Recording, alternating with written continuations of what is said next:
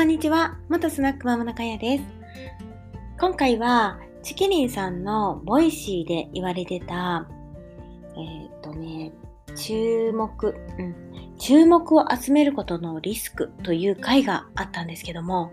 このことについてね、まあ同感、共感ですね。今の私や過去の自分にもとてもあの大事で心に留めておかないとなと思う内容だったのでシェアしたいと思います。これね、えっ、ー、と、注目を集めることのリスクということなんですが、あの、私たちはフォロワー獲得がしたいとか、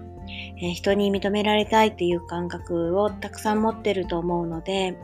まず Twitter のフォロワーを集めたり、クラブハウスでフォロワーを集めたり、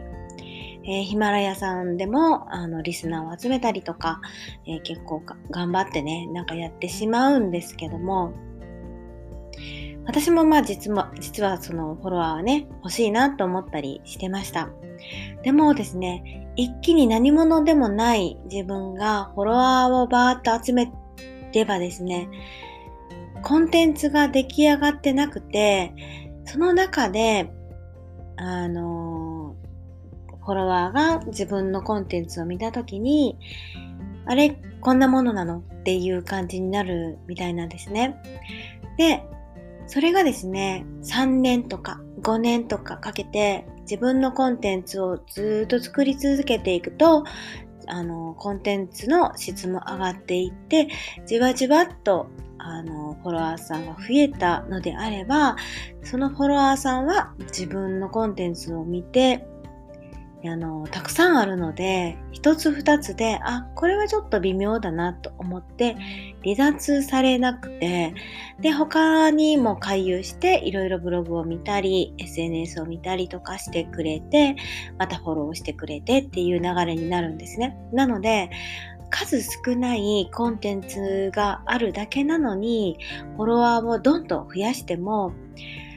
逆効果になりかねないってことなんですよね。自分の、えー、コンテンツの量が少なければ多分そんなに天才ではなければ質が高いわけではないですよね。なので、えー、一気にフォロワーを、まあ、フォロワーがま、全然いないよりかはいた方がいいんですが、フォロワーを集めるだけが、え、目的になってないですかっていうことなんですよね。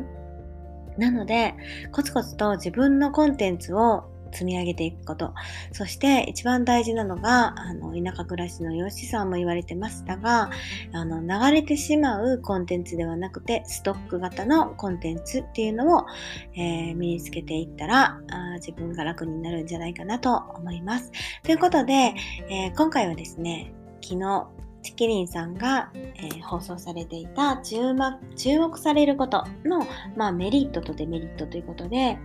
あまり早くにねコンテンツも何もない何者でもない人が、えー、注目を上げ浴びすぎてしまっても結局肩透かしになってしまって、えー、この人大したことないじゃんっていう風になってしまうので、まずは長い目線を持って自分のコンテンツを作っていきましょうということでした。